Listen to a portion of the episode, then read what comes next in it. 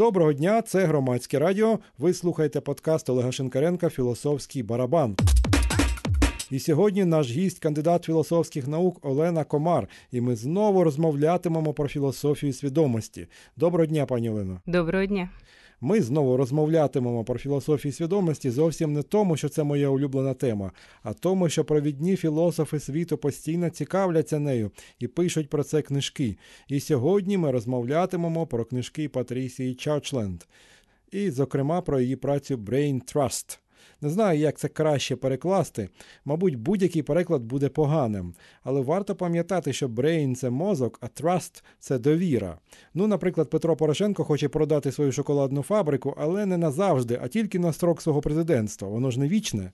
Тому він віддає її у траст якомусь керуючому, якому він довіряє.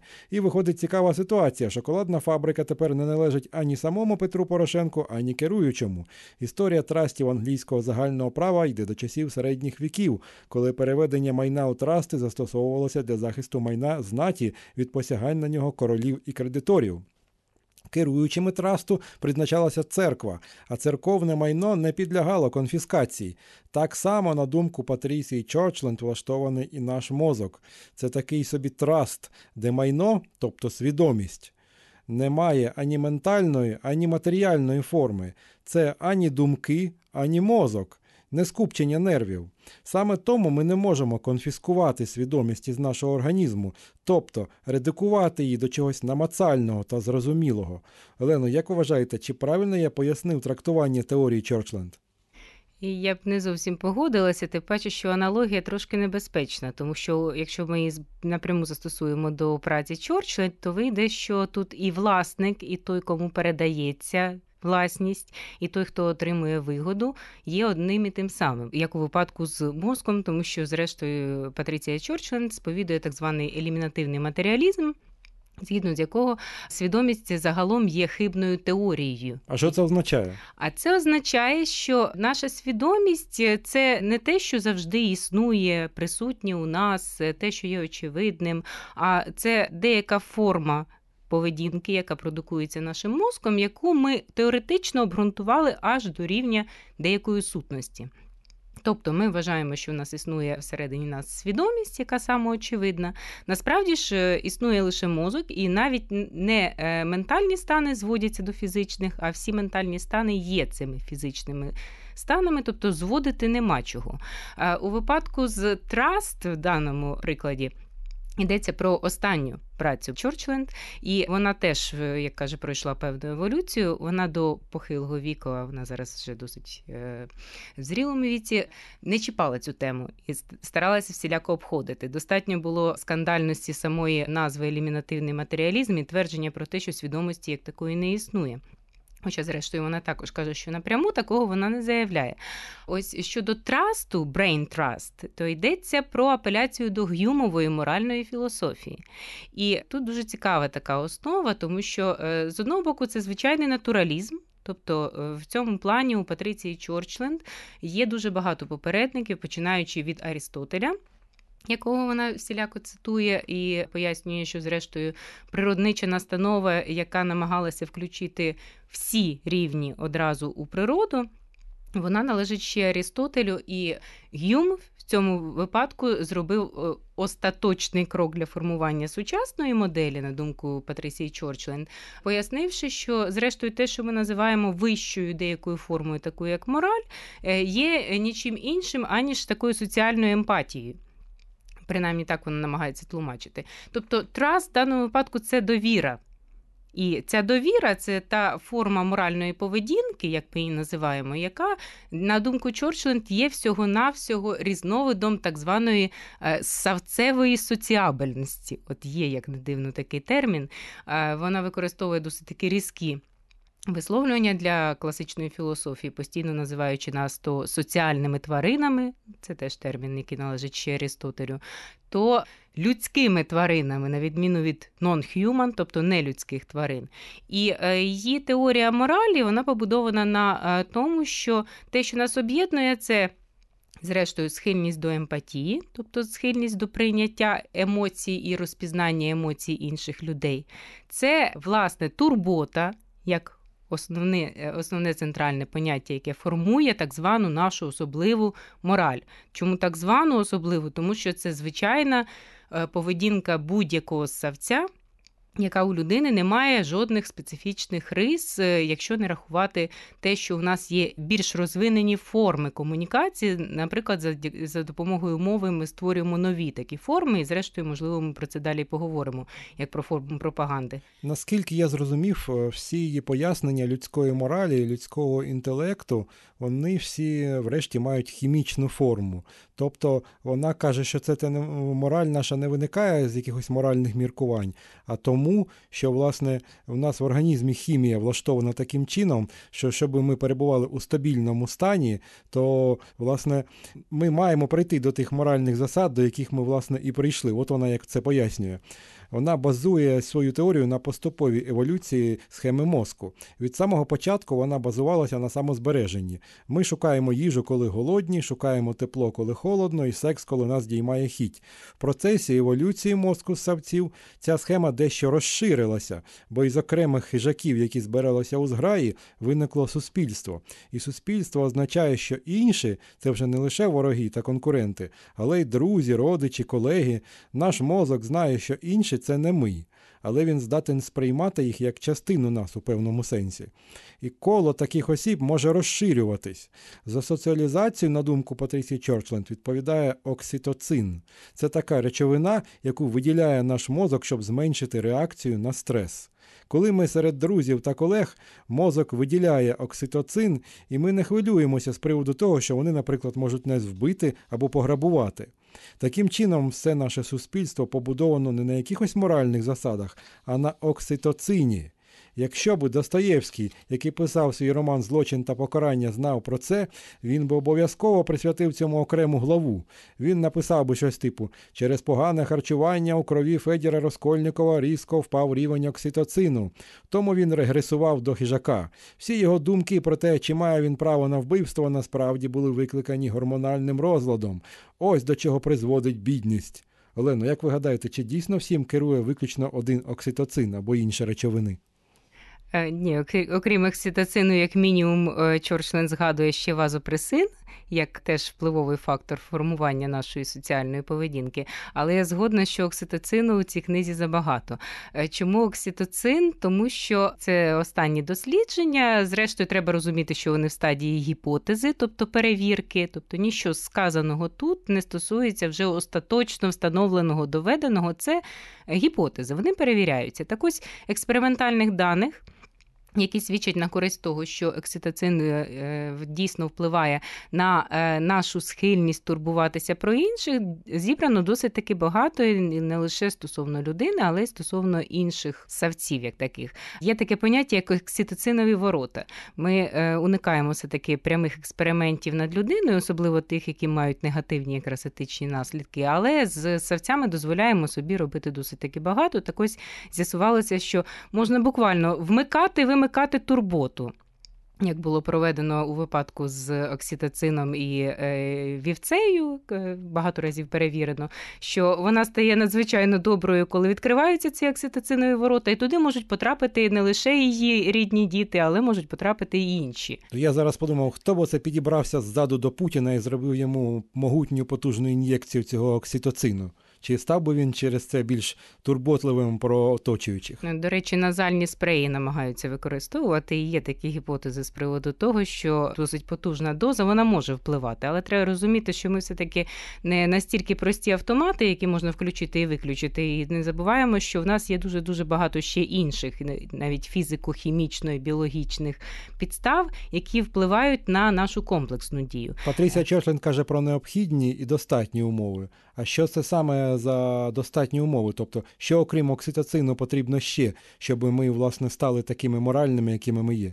Дивіться, вона пояснює те, що в цілому вже пояснив Конрад Лоренс, коли він писав е, у праці агресія, так зване зло, бестселер, до речі, який пояснює, чому у нас е, виникає внутрішньовидова, а не зовнішньовидова агресія. Це він пояснив, що зрештою хижаки ніякої ненависті до своїх жертв не, відчувають. І всі форми агресії в основному стосуються е, внутрішньовидових, тобто коли агресія спрямована як у нас, не на якихось інших істот. а е, на собі подібних. Тобто ми не ненавидимо їжу, яку споживаємо, але чомусь ненавидимо ближніх е, до себе. Зрештою, потім була праця дуже відома егоїстичний ген е, Річарда Доукінза, який пояснив, що ми є машинами Дарвіна, які запрограмовані на різні форми поведінки, і там вже. Було проведено досить таки детальний аналіз того, що називається альтруїзмом, здатністю до самопожертви. Тобто тут е, Чорчленд йде досить таки е, натоптаною дорогою. Єдине, що е, дійсно сюди вже, окрім етології, у якому випадку з Лоренцом, тобто порівняльної науки про поведінку різних тварин, включно з людиною, крім ген, генної науки. Долучається також е, нейронаука, тому що, зрештою, і Чорчленд Патриція, і Пол Чорчленд, її чоловік, і обоє їхніх дітей, які стали нейрофізіологами, вони всі працюють в галузі нейрофізіології. І вважається, що 21 століття може стати саме століттям біологічних і нейрофізіологічних наук, тому що дуже дуже багато нових даних з'явилося, які дуже сильно змінюють наші традиційні і філософські, ясна річ, уявлення. І дійсно ми маємо говорити про те, що існують форми контролю. За нашою поведінкою. Інша справа, що ми маємо говорити не стільки про відхилення, скільки маємо говорити про те, е, чому в нормі, наприклад, ми є моральними. І в нормі е, дійсно у нас в основі нашої турботи про ближніх є саме схильність постійно об'єднуватися в групи. Ми соціальні тварини, так? І турбота про потомство, ця окситоцинова турбота про потомство, як така. Нагадую вам, що ви слухаєте подкаст Олега Шенкаренка Філософський барабан. І сьогодні наш гість Олена Комар, і ми розмовляємо з нею про окситоцин і про те, як він впливає на моральність людини. Окрім системи оцінки стресу, у людей також істотно еволюціонувала так звана рептильна система болю, пише Патріція Чошленд. Поступово люди почали прогнозувати не лише яку біль будуть відчувати інші люди, але й що вони взагалі можуть відчувати при певних взаємодіях. Модифікація кірки та підкірки призвела до збільшення об'єму пам'яті. Людина тепер отримала здатність запам'ятовувати, до чого саме призводили неправильні або правильні її дії у минулому, і, порпаючись у цьому величезному складі, прогнозувати наслідки своїх дій у майбутньому. Ми називаємо це інтуїцією. Патріція Чорчленд вважає, що совість це не моральна категорія, знову ж таки, а фіброзна мережа потужних інтуїцій про те, що є правильним або неправильним у мережах даного суспільства. Все це виглядає дуже логічним, але іноді з'являються й певні сумніви. Якщо людина асоціальна та безсовісна, є такою тільки через певні проблеми із функціонуванням мозку, то як бути із певними суспільствами? Невже у 86% росіян, які підтримують дії Путіна, пошкоджений мозок? Я мушу сказати, що це один зі способів, яким ми також е, долучаємося до пропаганди, коли ми кажемо, що 86% росіян вони такі-то. Тобто, це один з дуже дуже добре досліджених уже способів перетворити інших на ворогів і зробити їх інакшими. Тобто для нас дуже важливо об'єднуватися в групи, і для цього насправді, як було перевірено неодноразово, може підійти що завгодно. Це може бути єдність на основі мови, це може бути єдність на основі е, загрози. Ось дуже дуже гарно діє у випадку з пропагандою створення деякої зовнішньої загрози. Страшні бандериці, які стрибають на майдані, розіп'яті хлопчики, вони дуже гарно впливають на ось цю здатність перелякатися іншого суспільства і об'єднатися перед лицем ось цієї страшної небезпеки. Це наше тваринне. Значно серйозніші занепокоєння у нас викликають е, інші, е, скажімо, здатності людської поведінки, які вже не стосуються рептильного мозку. До речі, не треба все е, пояснювати за рахунок того, що така наша тваринна природа. Ні, ось якраз феномен масових убивств. Такі, як Сребреніця, такі, як Холокост, такі, як, скажімо, вбивства в Камбоджі, Руанді і так далі зрештою, феномен війни, він притаманний саме людям. Можна знайти подібних хіба що е, на рівні, скажімо, комах, таких як у але в них зовсім інший спосіб соціальної організації. І можна сказати, що вони більш альтруїстичні, ніж ми. Тому, якщо порівнювати серед савців, то феномен масових вбивств і е, здатність е, знищувати собі подібних належить саме людині. Про це, до речі, Чорчленд не пише, вона таких е, неприємних тем уникає, але на цей рахунок за останні роки з'явилося дуже багато досліджень. Зокрема, було описано сучасним нейрофізіологом і нейрохірургом Іцхаком Фріцем. так званий синдром І evil, тобто синдром зла. І він каже, що е, цей синдром стосується порушення формування емоцій і е, збудження саме префронтальної кори головного мозку. Відповідно, це дуже пізній етап розвитку людини. І, відповідно, еволюції як такої. І коли ми кажемо, що ми високоморальні, а тварини ні, і це відрізняє нас, згадуємо Канта. Ось про Канта також Патриція Чорчл неодноразово каже у межах цієї праці Brain Trust, е, то треба пам'ятати, що якраз синдром І це суто людський синдром. І для цього потрібно придушити емоції. А придушення емоцій у нас відбувається дуже простим чином, якщо ми себе ототожнюємо з однією групою, а інших не таких, як ми. Ототожнюємо з іншою. І основою для цього може бути, хоч відмінність кольору очей, був блискучий геніальний соціальний експеримент, проведений в 68-му році вчителькою молодших класів. Експеримент блакитнооких проти кареоких. Вона дітей молодших класів поділила на дві групи для того, щоб пояснити. Яким чином може виникати расова дискримінація? Це сталося після вбивства Мартіна Лютера Кінга. І вона сказала, що блакитноокі е, діти вони кращі, вони успішніші. Пояснила це також фізико-хімічними факторами на зразок е, наявності певних хімічних речовин, які впливають в тому числі не лише на кольор очей. А й на е, інтелектуальні здібності. Наказала караокем одягнути комірці, розділила їх відповідно за тими, хто може пити з одних кранів, інші мали пити з інших кранів. Вони не мали права сидіти разом, ходити разом до їдальні і так далі. А наступного дня поміняла умови. Сказала, що ні. Сьогодні у нас кари окі, вони кращі. Віддайте свої комірці блакитнооким. Ну і зрозуміло, що е, ще через деякий час е, цей експеримент е, було знято, і вона пояснила, що ось таким чином ті емоції, які ви відчуваєте, вони впливають саме на нашу здатність дегуманізації, ось те, що ми зараз називаємо розумною філософською мовою. Тобто відбувається звуження окситоцинових воріт. Е, тут справа вже не в самому по собі окситоцину. Окситоцин впливає на вашу е, любов до своїх дітей. Так, і у вашої дружини, наприклад, цієї любові значно більше, і саме тому їй легше витримувати, наприклад, нічний плач немовляти і залишитися е, здоровою людиною, і не завдати шкоди тій істоті, яка не дає їй спати, не дає їй вчасно їсти і так далі. А, І тому чоловіку, наприклад, значно важче це витримати. Але це лише один з кроків. Наступні стосуються саме емпатії, стосуються здатності до навчання, стосуються до нашої здатності реагувати на поведінку інших. Це так звані дзеркальні нейрони включаються. Тому дуже легко, наприклад. Е, долучитися до так званого булінгу в школі, так коли ось група підлітків починає затравлювати одну дитину. Інші роблять так, як я. Відповідно, придушуються емоції, які е, впливають на оцінку цього як аморального. Так? Якщо інші роблять так само, головне в цьому переконати не лише себе, а й інших. Так? Всі роблять так. І чому ми так робимо? Тому що це не зовсім людина. Завжди в основі переслідувань масових вбивств, дискримінації е, і інших, скажімо, соціальних таких відхилень поведінки лежить переконання, що інші не просто не такі, як я, вони не зовсім люди.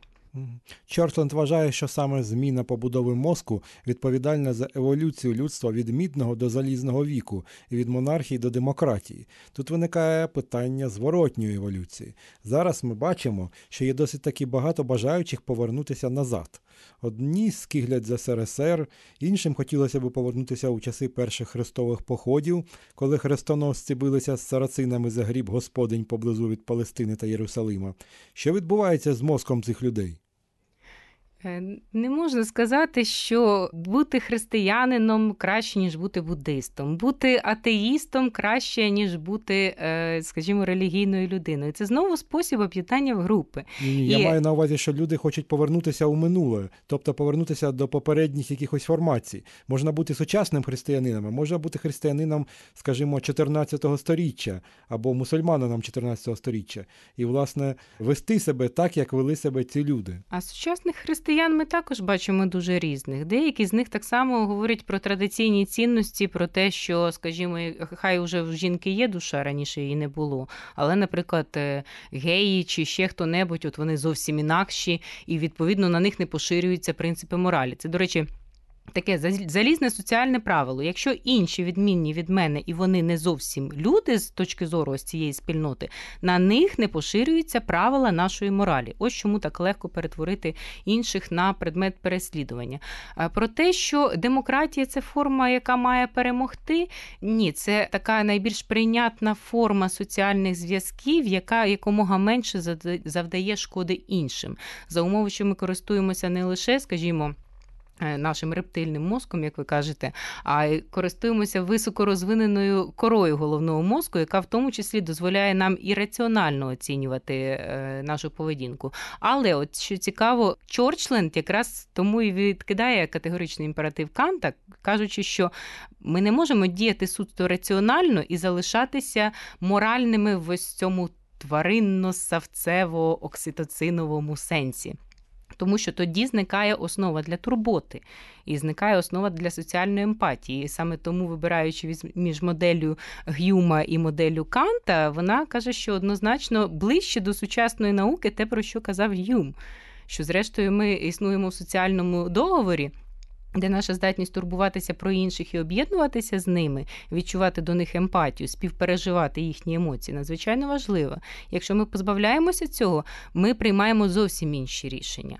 Ось якщо є можливість, ми можемо навіть зараз дуже швидко провести такий експеримент. Наприклад, е, мчиться вагон по рейках, ви можете перемкнути е, на рейках, де одна людина і її зіб'є.